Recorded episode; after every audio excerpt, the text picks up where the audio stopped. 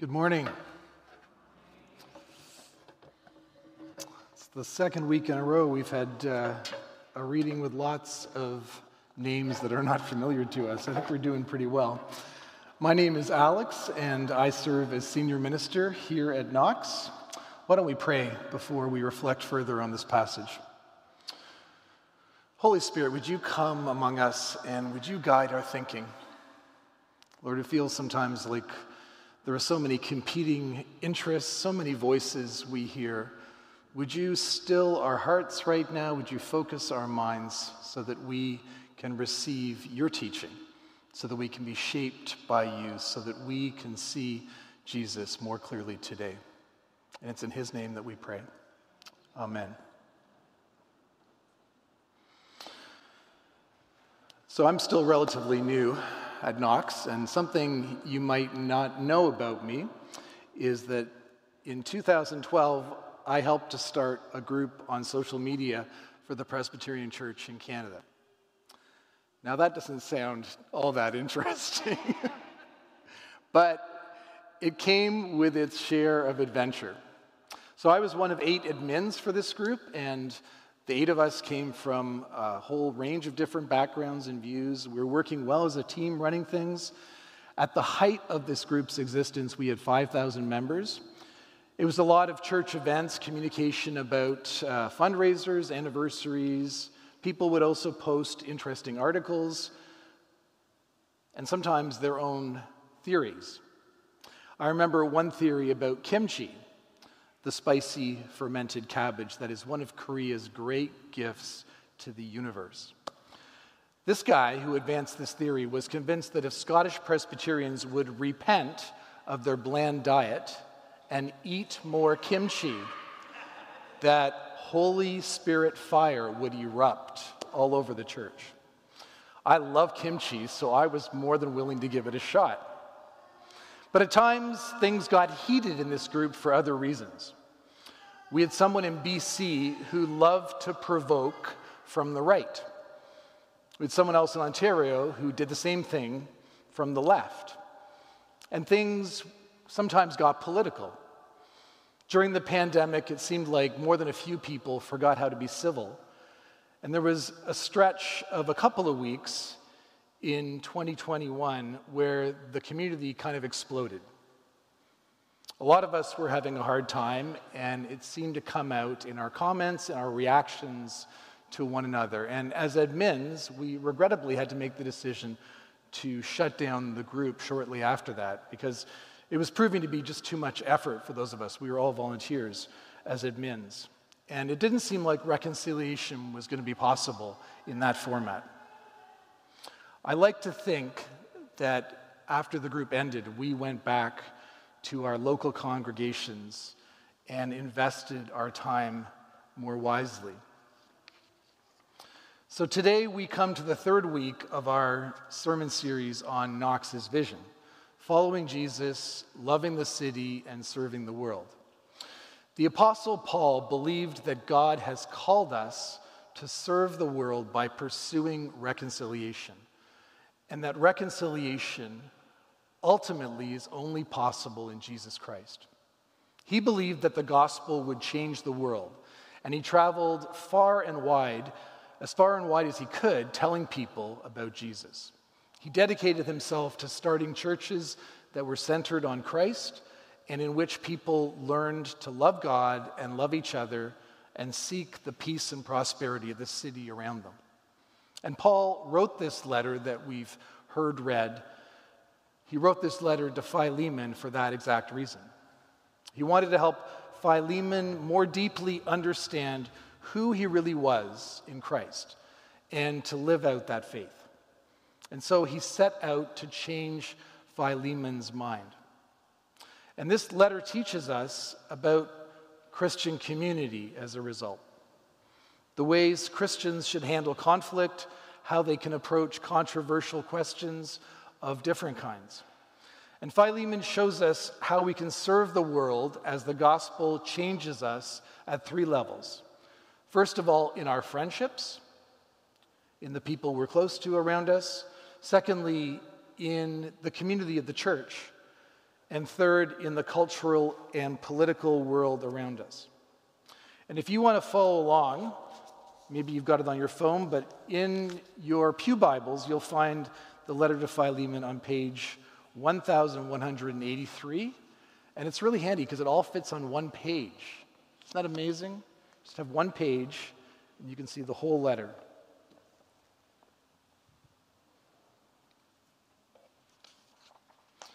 So, first of all, let's talk about this letter. It's an unusual letter. There are letters, there are plenty of letters in the New Testament, but if you know the writings of Paul, you may not recognize him here. At first, this doesn't seem to be Paul's usual substantial theology, the way he's always bringing us back to the death and resurrection of Jesus, and the way he dishes out these crazy, thick, rich, packed sentences full of the gospel, but sentences that sometimes leave your head spinning. You have to go back, if you're like me, and read them four or five times. This letter is the shortest of all of Paul's writings contained in the Bible. You could easily miss it if you leafed through the 27 books of the New Testament. There are only 335 words in Philemon in the original Greek. But they reveal, I think, they reveal who Paul was more than perhaps some of his better known letters do. The Apostle Paul wrote this letter from Rome, where he was under house arrest. And so he identifies himself as a prisoner. And even, this might have surprised you, even as a prisoner of Christ Jesus, which means that Paul had accepted his challenging circumstances, that it wasn't an accident that his life hadn't taken a wrong turn, but that actually God meant for him to be in that difficult place and was going to use him. So that's why he says he's a prisoner of Christ Jesus. And he was writing to his friend Philemon, far away in the city of Colossae, which today would be in southwestern Turkey, not too far from the city of Izmir. The main characters in this story are Paul, Philemon, and Onesimus. Philemon was a wealthy man who Paul had introduced to Jesus and who had converted to Christian faith. Onesimus was a slave who had run away from his master, and his master was Philemon. Now, Onesimus had also become a Christian thanks to Paul, and they became friends as well, really good friends. The big question that looms over this letter is what will Philemon do with Onesimus now that the runaway slave is coming home. The wider context of this letter is the Roman Empire. Half of the Roman Empire's population were slaves, and its entire economy was built on slave labor. And Roman society was a hierarchy in which slaves were at the bottom and Roman citizens were at the top, and they would often have been slave owners. Slaves were considered to be property, valuable property. Some were treated well, others were severely mistreated. There was no concept of universal human rights at that time. This hierarchy with so many slaves seemed perfectly natural to the thinkers of that day. And Christians would, would, would be the ones to change that over the coming centuries. So a slave owner could do what he wanted with his property. And if he was dealing with a runaway slave, normally the punishment was brutal. Onesimus had run away, and he was facing possibly a death sentence on his return to Philemon. And judging from verse 18, it seems like Paul makes an oblique reference to Philemon perhaps having stolen something from, or Onesimus having stolen something from Philemon as he was running away which would have made his crime even worse. But Onesimus had changed. And at some point in his fugitive wanderings, he had met up with Paul, and through Paul's ministry, he had encountered Jesus. And in the process, he changed. He became like a new man. And his relationship with Paul, we learn, grew so that he became like a son to the apostle. And we see evidence of the depth of the conversion of Onesimus in that he was actually willing to return to his master and to face judgment, judgment which might have been terrible. There was a debt to be paid, and he seems to have recognized that. So, this whole letter comes out of a friendship.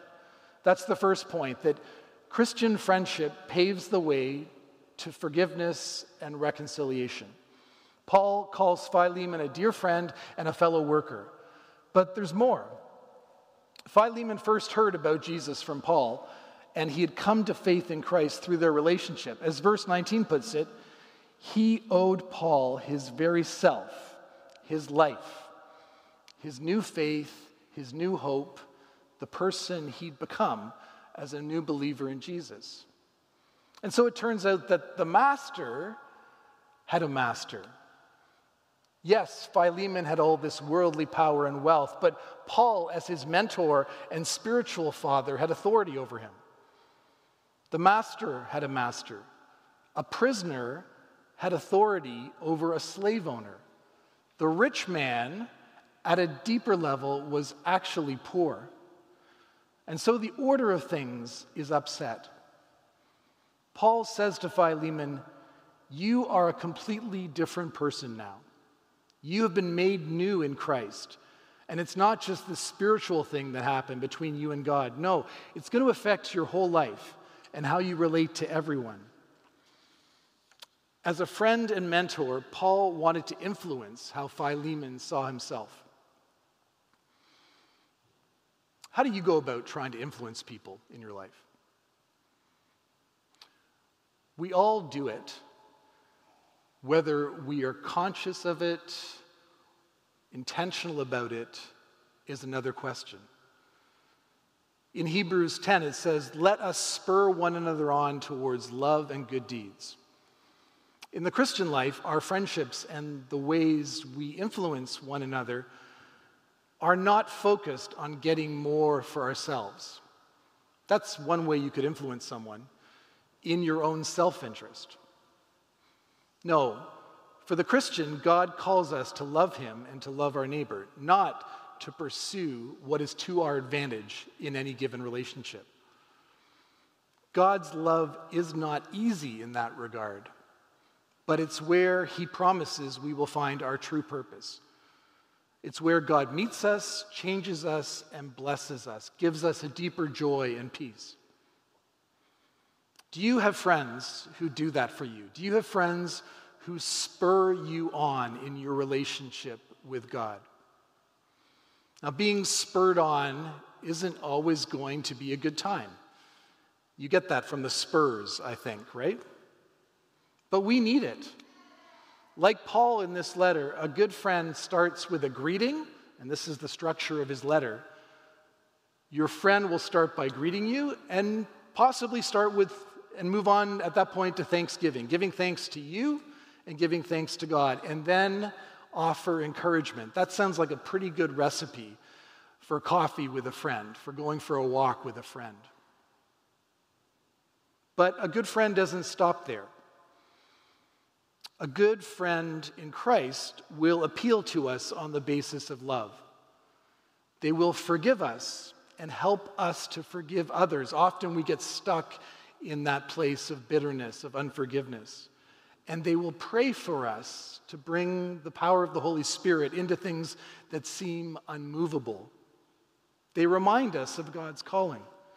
They point us to Jesus, and they do that intentionally. That might be how you could describe sharing our faith with one another.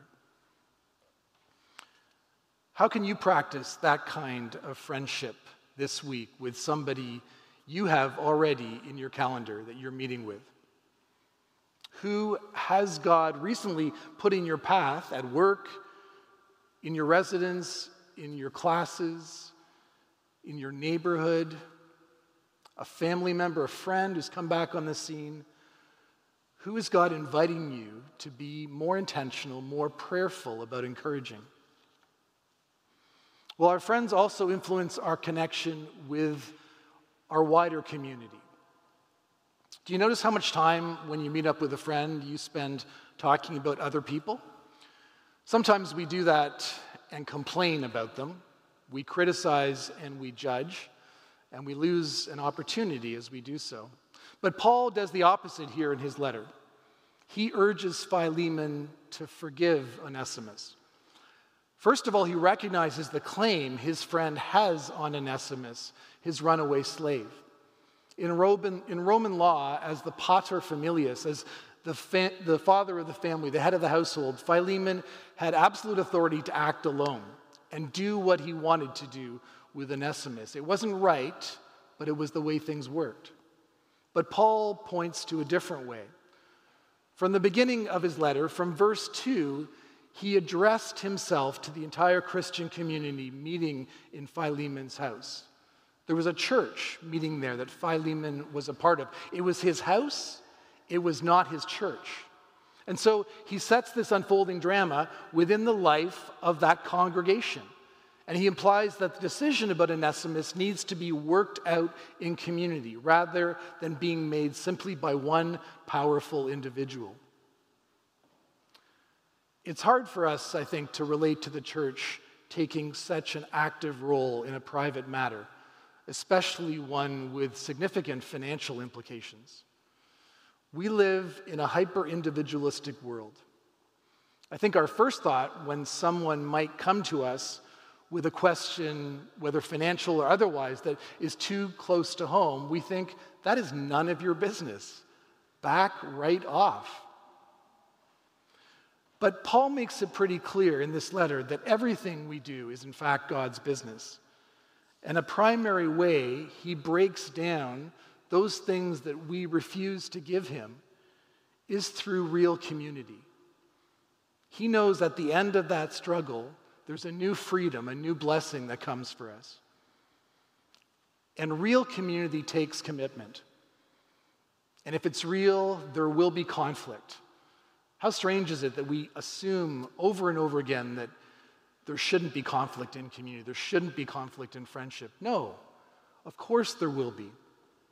And we see conflict here in Philemon's relationship with Onesimus, and I think with Paul. It's in just this kind of community that God really meets us. In verse 6, Paul uses the word koinonia for it. It's a Greek word that means a lot of things. It's a rich, multifaceted word. It means participation, sharing, communion, or partnership, as it's translated here in the NIV translation. And as we step into those relationships, we will find that we are led into a deeper experience of what Paul says are all the good things we have in Christ. And Paul goes on, he says, Philemon, your love has given me great joy and encouragement because you, brother, have refreshed the hearts of the Lord's people. Isn't that what we long for often? Refreshment, joy? Isn't that what we need more? Well, that is where this kind of love, this kind of relationship in community leads. And it goes deep. The King James Version puts it like this for we have great joy and consolation in thy love, because the bowels of the saints are refreshed by thee, brother. If you've ever wondered why we need modern translations, there you have it, ladies and gentlemen. I give you the bowels of the saints. But I love the King James Version there too, because Paul is saying that the love we need to have, the love we lack, the love that God wants us to experience, only happens as we go deeper. It's visceral. You know this word, visceral? It refers to your internal organs. And yes, they include your intestines. When we talk about feeling something viscerally, we're talking about feeling it deeply. And so we have a choice. We can go through life and stay shallow. We can keep our distance Within the church, we can have superficial relationships with others. But Paul says if you want to really live, to have every good thing, then love deeply. And we find that deeper love in different places, but perhaps most of all, as Christians, we find it in small groups, home churches, like the one that met in Philemon's house. And we've been talking about home churches all month. And if you're on the verge, of wanting to find out more, I hope we can push you over this morning. And you can talk to me, you can talk to Nick, You could talk to anyone who's been up here this morning about that.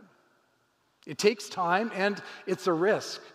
But when we meet week by week as a group in someone's home to talk about our lives, to read and to reflect on Scripture together, to pray for one another, to encourage each other, we are sharing our faith, as Paul puts in this letter.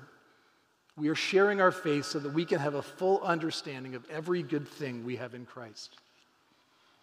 But Paul wants to take this conversation beyond his friendship with Philemon, even beyond Philemon's household and church community.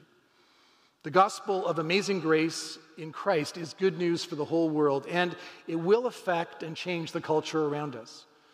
Paul uses humor in verse 10 to make his point.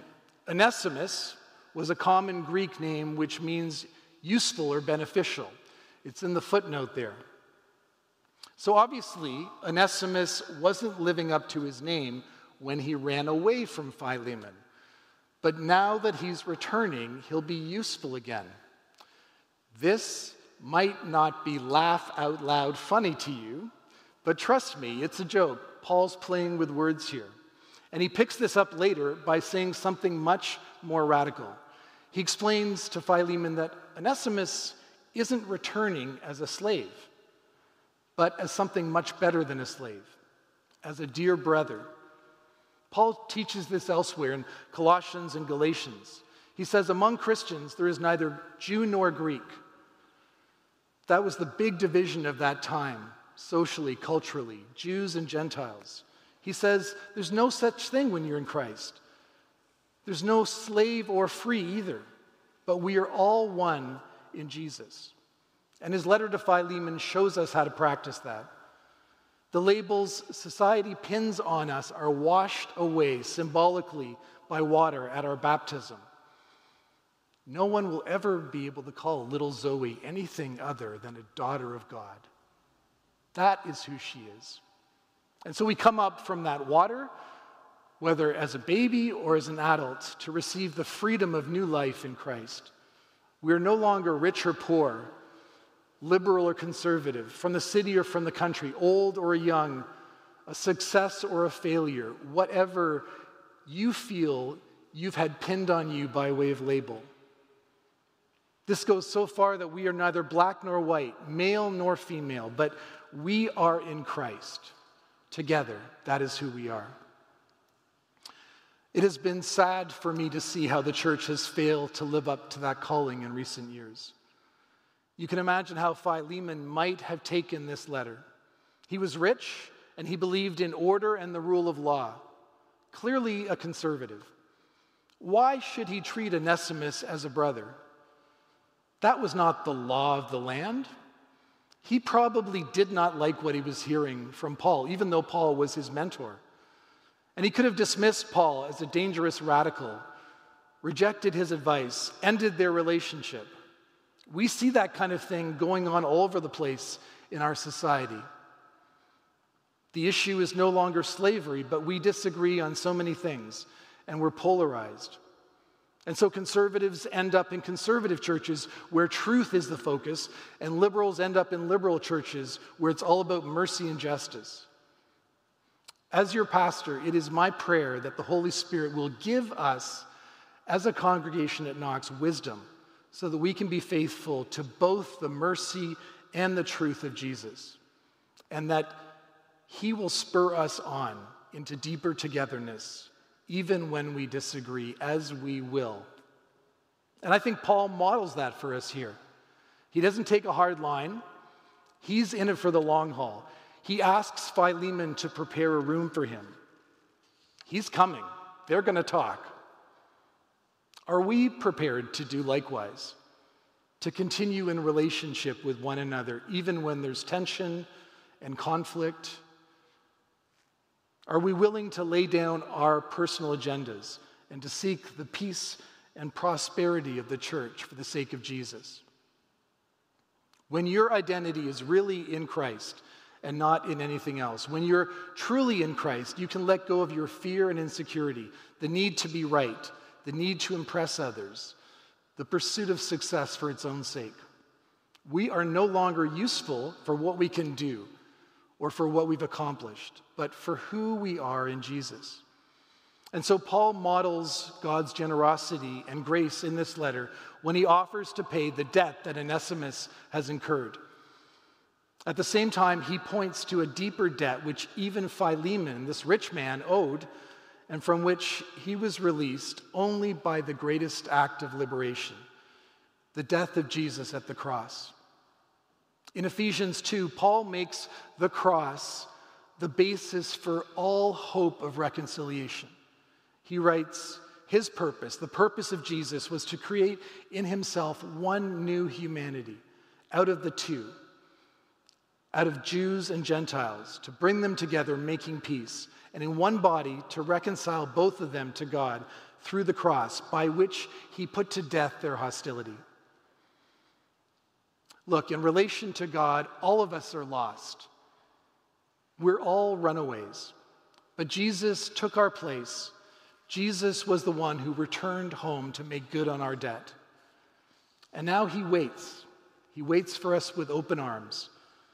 We simply need to admit that we need him, that we can't make it on our own. We need to confess our sin, and he welcomes us home. This is radical freedom. It begins with each one of us, and then it confronts the culture.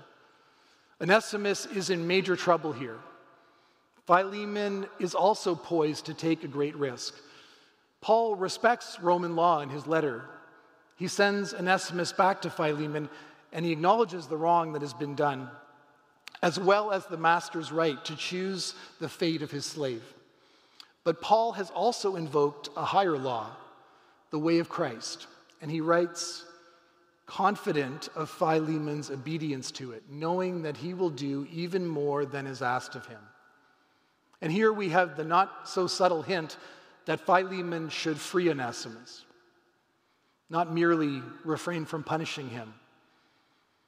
The gospel serves the world by confronting the culture with a message of freedom that not only changes us spiritually, but which transforms society around us. The risk for Philemon was that by challenging the norms of his culture, he might have been rejected by it. Other slaveholders would have had nothing to do with him.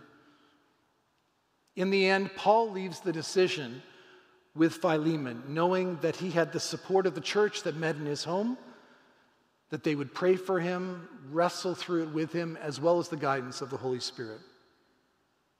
There's so much more we could say arising from Philemon. The story of the struggle led by Christians in no small part to end slavery, starts here in a way and continues today. Later in this morning's service, we're going to sing John Newton's famous hymn, Amazing Grace. Newton was a slave trader until he met Jesus. And then he played a key role in mentoring William Wilberforce, the English politician who led the fight to abolish the slave trade, which he accomplished in 1807. But there's still slavery in our world. There's still great injustice, and we are still called to seek reconciliation, to seek freedom for the captives. And over the next couple of Sundays, you've heard it already as part of our focus on missions, we will have special speakers. You will hear stories well beyond Knox, well beyond Toronto, of how we are still called to serve the world by making disciples who pursue reconciliation. As we've seen, it starts with friendship. God extends his grace and his own friendship incredibly to us in Christ. Christ, who says, I no longer call you servants. Instead, I have called you friends. And as we respond to that invitation, as we practice the friendship that points to Christ and leads into the community of shared faith, we will find that this promise of every good thing will be realized in our own hearts, in our own minds. And so we say, Come, Lord Jesus. Come among us at Knox. Come into your church. Amen. A couple of questions for you to reflect on in this next moment. How are you spurring on a friend towards love in your life right now? And how are you receiving that encouragement also? Maybe you can name someone in your mind. Secondly, in what ways is the Holy Spirit prompting you to participate in Jesus' work of seeking reconciliation in the church and in the wider world?